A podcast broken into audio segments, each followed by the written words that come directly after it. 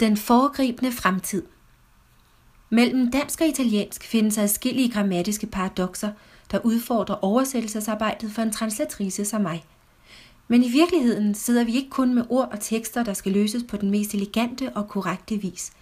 Vi oversætter sproglige fænomener ud fra forskellige verdenssyn og psykologiske mekanismer.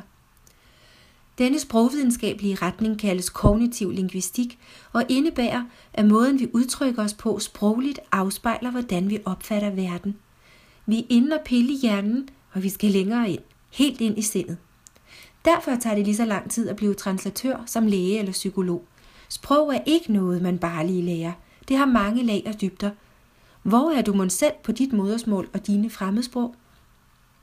Nu til gårdsdagens paradoks, som jeg var så heldig havde snedet sig ind i en tekst til undervisningen af en privatkursist.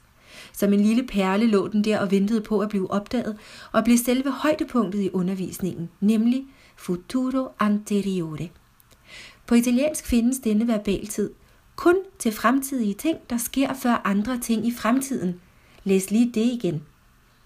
Det har vi åbenbart meget svært ved at tale om på dansk, for vi må tilbage på tidslinjen og bruge en før nutid eller datid om sådanne ytringer. For eksempel, når jeg har bestået eksamen, vil jeg rejse jorden rundt, eller jeg glæder mig til at høre, hvordan det gik, er gået.